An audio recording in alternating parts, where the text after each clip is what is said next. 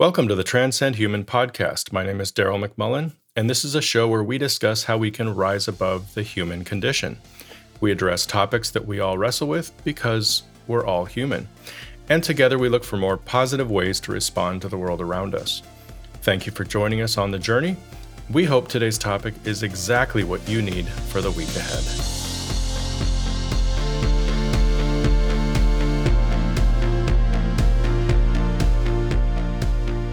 Good morning, everybody. Welcome back to the podcast. It is great to have you here. It is Monday, March 1st. Can you believe it? March already. Uh, when I think back to 2021 and the crazy year we had, uh, I believe it was March sometime when they really finally had figured out what was going on with the pandemic. Uh, we had had cases throughout the beginning of the year, but I believe it was March when we really dove in and understood what we were dealing with. Um, and so here we are uh, a year later, and it's still going. But that's not what we are here to talk about today. Uh, before we jump in, let us talk about the 50th episode challenge really quick. So, last week we kind of threw this out there. Um, if you are willing to write us a review on Apple Podcasts, we would love to send you some uh, free coffee uh, in terms of a, a Starbucks gift card. Uh, from now until the end of March, we're going to be doing that. So, this is us um, partnering with you to make the show a success um, and to make sure that you're caffeinated as well. It's a win win situation. So, if you are interested in that, uh, feel free to jump in uh, and do that. But let's dive into our minute of transparency for today and kick off the show. So, the title of today's Minute of Transparency is going to be There's Gold in Them Thar Hills. Uh, back when I lived in Wyoming, uh, we used to go out exploring on the weekends uh, in our beat up Chevy pickup truck that we called El Clunko. Uh, and we typically went to church Saturday mornings uh, and then headed out for the rest of the day. Uh, we would pack a lunch and we would set out to go off roading, hiking, fishing, or generally exploring the surrounding area uh, from the McCullough Peaks to the Bench to Heart Mountain, Yellowstone, North Fork, South Fork, etc. There were just so many things you could do and so many directions you could go. Uh, we would just drive there, have lunch, and then enjoy uh, what we were setting out to do.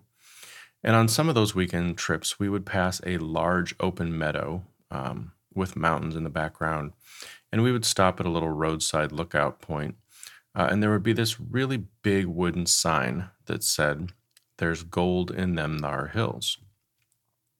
Now, if you went on uh, and read the sign, like the entire sign, it explained more about the gold rush back in the mid to late 1800s and how people from the east rushed out west to find gold and to make their fortune. But because we were young kids at the time, it meant very little, simply a stop that we would make every now and then with a funny sign about gold being in the hills. Years later, however, the phrase has a completely different effect on me. Uh, these men who spent time in various Western states uh, eventually wound up in California. Uh, have you heard of the San Francisco 49ers? Uh, the name 49er actually refers to these men who were involved in the gold rush in California back in 1849. Uh, we also refer to California as the Gold Coast, yes, because the sun shines here a lot uh, but also because of the search for gold. Uh, now, these men suffered greatly for their golden dreams of becoming rich. It was the wild, wild west, to be sure, uh, but along with the gambling, drinking, and shooting uh, came diseases like typhoid fever and cholera, uh, a lack of food and resources, and then there were the cold, unforgiving winters to deal with. Combined, these things led to a very high mortality rate. Uh, it's said that one in five of the men who made it to California would die within six months. Uh, that's either dedication to your dreams or a serious lack of planning and knowledge about the thing that you're diving into. I thought that was interesting and a perfect introduction to our topic for today, which is transcending comfort. In this episode, we're going to talk about the allure of comfort Comfort equals stagnation, and growth happens in a variety of ways. Number one, the allure of comfort. So, I don't believe that we've done an entire episode on comfort, but we have talked about things that feed right into this concept. Uh, back in episode four, uh, called The Great Happiness Debate, we talked about our insatiable desire to be happy, which is also a desire to be comfortable. Then in episode 36, called Transcending Low Frustration Tolerance, we talked about how this how feeling a little uncomfortable uh, can lead to all sorts of problems if we can't figure out how to raise our frustration tolerance. Both of these episodes touched on this common theme that we want to be comfortable and not just a little comfortable, like, oh, it would be nice if I could achieve some comfort level. No, we're talking full on moth drawn to a flame kind of comfort. We'll refer to this as the allure of comfort because it is alluring, which is defined as very attractive or tempting, enticing or seductive, fascinating or charming. Interesting, right? Uh, this is why I chose that word to describe our desire for comfort. Because it's something that entices us. We're seduced by it. We think that we have to have it. And that's the allure of comfort. For each and every one of us, similar to our desire for happiness or our frustration if we feel any level of discomfort, comfort is the goal. So let's flesh that out a bit. Uh, what does comfort mean? Well, the simple definition is this a feeling of relief or consolation, a cause or matter of relief or satisfaction, a state of ease and satisfaction of bodily wants, with freedom from pain and anxiety. Now, all of those make sense, but it's the last one that really piqued my interest. Uh, slightly edited for our purposes, here we go. Comfort is said to be a state of satisfaction with what my body wants and freedom from any sort of pain or anxiety. Sounds great, right? I mean, doing things that my body finds enjoyable and not feeling pain or anxiety, what's not to love about that? And this is why comfort is so alluring, because we see it as good, as a win win situation, and we don't immediately see that there could be side effects or potential drawbacks. But more on that later in the episode. So we have a working definition, uh, but what does comfort look like in the real world? Well, in this country, it's kind of baked into the fabric of our society, right? I mean, right in the Declaration of Independence, we list our highest goals as life, liberty, and the pursuit of happiness. So, right after making sure that we don't die and making sure that nobody is telling us what to do, we're off looking for things to make us happy, or in this case, comfortable. So we come by it honestly, right? It's what we do as Americans. And to be sure, the rest of the world knows that. This is why we have the global reputation for being brash, materialistic, and self absorbed. It's the air that we put off as we run around trying to get what we deserve, uh, have more than our neighbors, and climb the proverbial ladder. It's our reality, our culture, and our rat race to navigate. So, back to the two pieces of our definition satisfaction of our body's desires and freedom from pain and anxiety.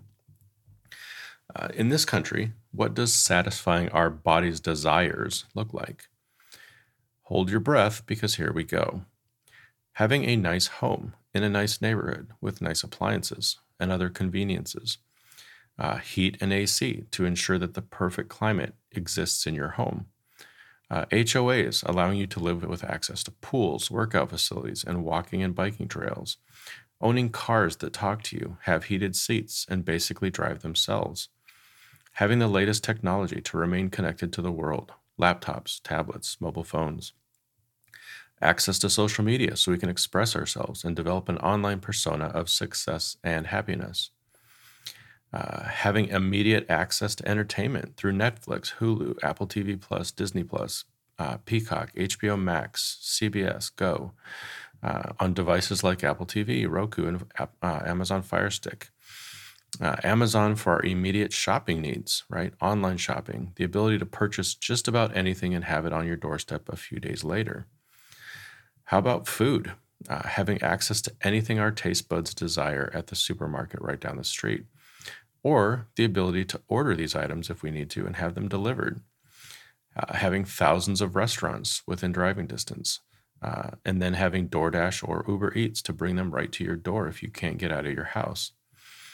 Living in the right school district for your kids so that they can attend an upscale, affluent school system. Uh, access to kids' sports, music, arts programs to ensure that your child is as amazing as you, or at least that they have the opportunities that you never had. Uh, Uber and Lyft to get you where you need to go just by using an app on your phone, and Zoom so that you can work from home if you need to. And this is just scratching the surface. Now, I'm not saying that everyone in the United States of America has all of these things. Obviously, we have every socioeconomic level in this country, from the homeless person to the person with 10 homes. And as Americans, we have varying levels of access to these things based on the region we live in, our location, our income level, things like that. However, if you live anywhere near a normal town or city in this country, you probably have access to most of the things I just walked through. But like I said, this is only scratching the surface. Do a search for As Seen on TV or simply go to asseenontvlive.com and you will find thousands of products that people have invented to make our lives better, easier, and yes, more comfortable. Number two, comfort equals stagnation. Now, just reading this headline out loud will tell you where I'm going next. Comfort equals stagnation is pretty blunt, right? It's a pretty bold statement because it is so prescriptive and it doesn't leave much in the way of wiggle room. For example, if I had said comfort can or may lead to stagnation, that's one thing. But no, it just flat out suggests stagnation is the only logical endpoint. So let's dive in and see if we can unravel this a bit more. We've already said that comfort is satisfying our bodily desires uh, and being free from pain and anxiety. So, what it's saying uh, is it is that if we make these two things a priority in our life, like our main goal, then stagnation is a sure thing. It's the logical end result. But what is stagnation? I mean, it sounds like something your doctor would diagnose and treat you for. But aside from that, is it really that bad? I don't know. Let's start with the dictionary. So, stagnation is defined as the state or condition of stagnating or having stopped as by ceasing to flow or run. A foulness or staleness, uh, as one emanating from a standing pool of water. Failure to develop, progress, or advance, and the state or quality of being or feeling sluggish or dull. So the first two definitions refer to standing water, which is, I believe, where the word probably came from. Uh, it's a condition that water finds itself in when there's no movement or flow, and there ceases to be a way for it to cleanse itself.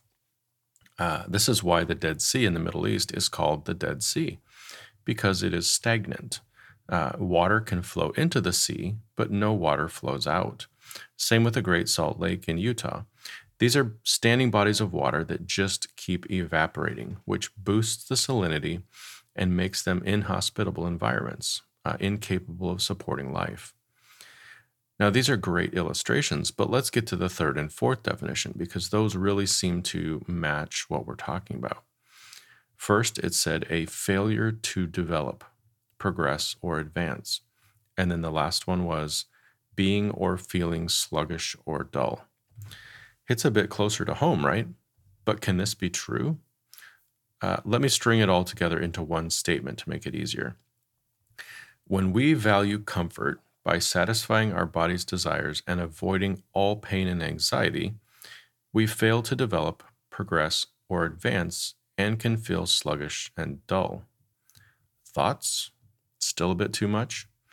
Uh, this idea that if we put too much energy into being comfortable, we're putting ourselves in a place where we will fail to grow, fail to progress, or fail to mature. Ouch. I mean, it just sounds so wrong to put it that way. I mean, in and of itself, the word comfort is such a good word. It's such a positive thing, right? It brings up happy thoughts, warm fuzzies, like sitting by a warm fireplace and watching the snow slowly fall outside your window. So, how can comfort be attached to something negative like stagnation?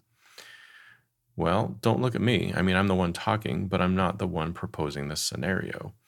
Uh, you should know by now, most of my ideas are spiritual in nature and there is no better source of truth than the Bible.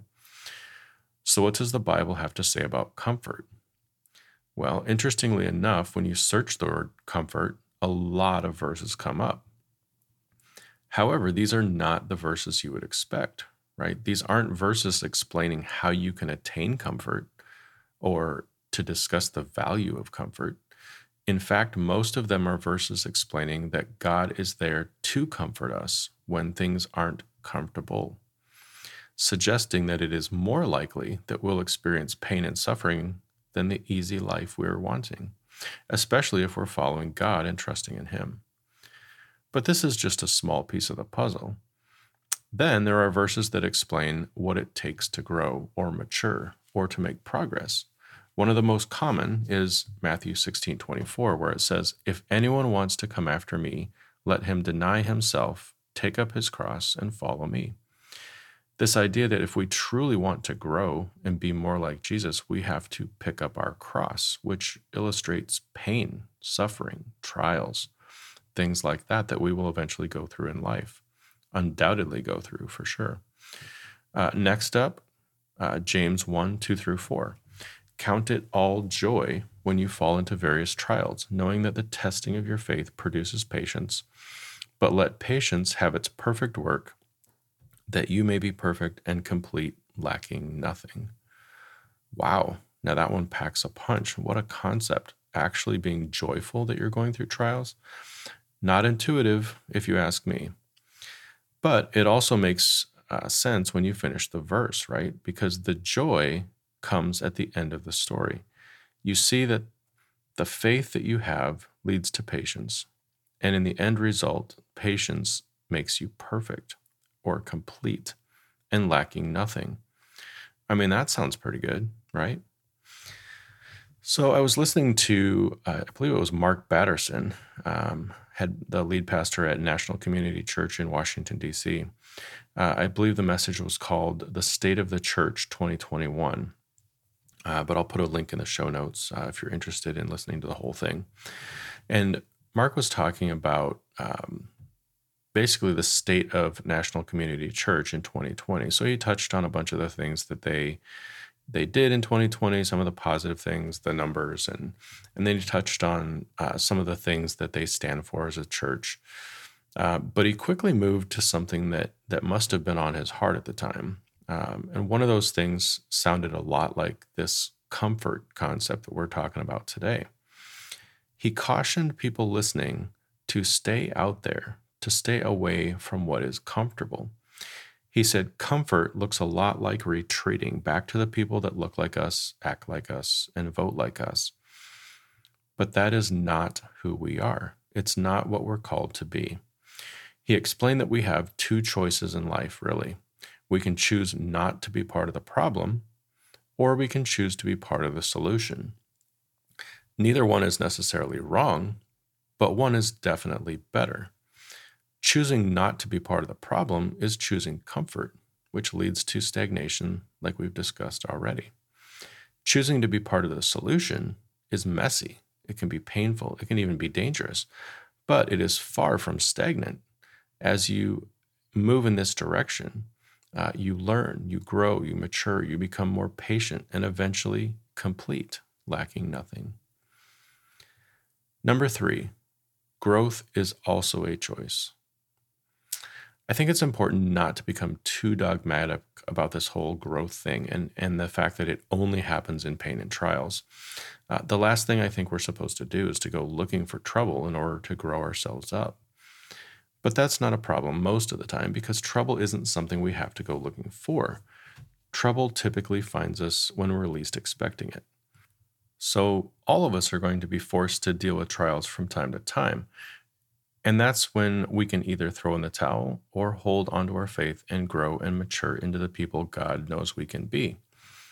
So, what about those times when things seem to be going pretty well? When you're starting to feel a level of comfort and life seems to be finally treating you right? Well, if this is you, let me start by saying congratulations. Be thankful for the time of peace and calm, but at the same time, don't hold on to it too tightly. Understand that comfort is not the goal and that times of pain and suffering could be right around the corner. So, the most important thing to do in this situation is to choose in advance how you will respond in both seasons seasons of comfort and seasons of pain. So, what is this choice we have? What are you talking about? Well, I would suggest that in times of peace and prosperity, growth is still possible, but it requires us to move away from our comfort zone. In the end, um, if the end result of us focusing 100% on comfort is stagnation, then we're going to have to move away from it if we want to grow. Choosing to walk toward people and situations that are messy, choosing to be part of the solution versus not being a problem. So let's get practical. Uh, I can I can tend to live up in the clouds for too long sometimes, uh, really diving into high level concepts. So let's talk specifics. Uh, and since I'm the only one in the room, I guess I'll have to pick on myself. So, what does it look like for me to be part of the solution? What does it look like for me to get out of my comfort zone and grow as a person? Well, I think if I look at, you know, four, five, six of the different uh, areas of my life or, or things that apply to me, um, that kind of gives me a direction to go um, in terms of learning more about what I could do uh, to step outside my comfort zone. So if I look at my Enneagram number, I'm an Enneagram 1 um, and so I think stepping out of my comfort zone means being a little bit less methodical and, and being a little more adventurous. Uh, next, I'm an introvert.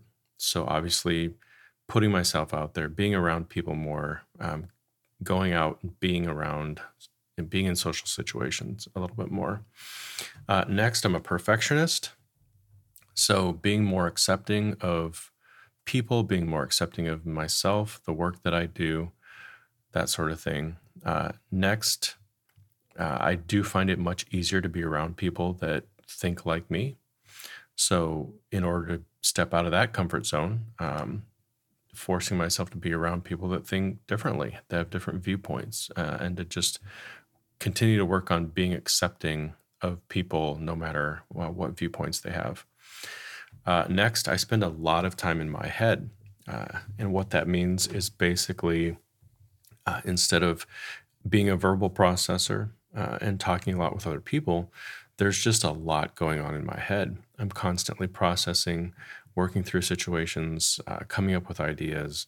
Uh, and so the difficulty for other people is being around me and having me be very quiet and not really having any social interaction. So, the thought here is to get out of my head, uh, to put things out there, to share share things that are on on my heart with other people, uh, and share the passions that God gave me uh, with the world around me.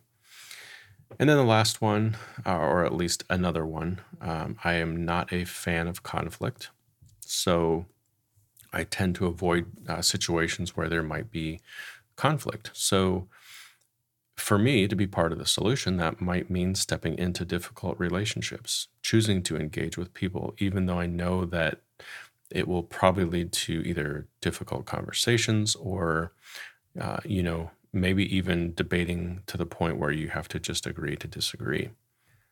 So those are just a few of the things that, you know, when I look at myself and I think, you know, how do I become part of the solution rather than just not causing more of a problem?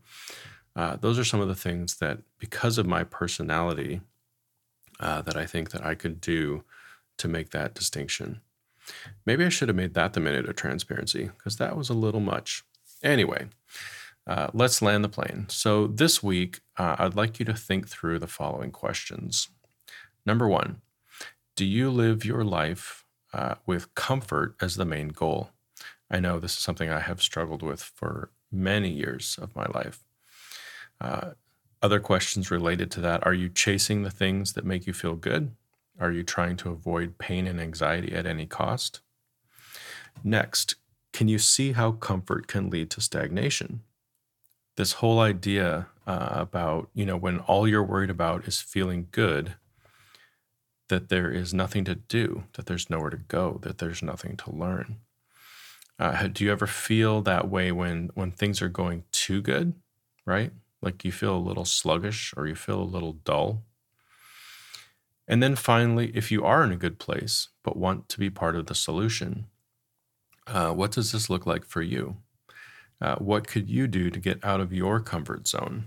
Uh, what would move you forward? Uh, what situations would uh, you put yourself in in order to make a difference in the world around you? Great questions, I think, for each of us this week. Uh, my prayer is that we choose not to spend the entire week chasing comfort, but instead that we choose to get messy. We choose to move toward things that will grow us up and help us mature. As always, I want to thank you for being with us here today and for joining us on the journey. Uh, until next time, keep transcending human.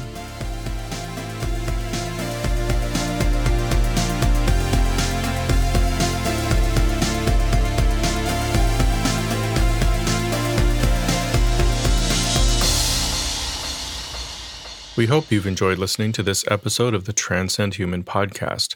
For more information, you can go to transcendhuman.com, where you'll find additional content as well as ways to contact us and links to our social media channels. Thanks again for subscribing to the show, and we'll see you again real soon.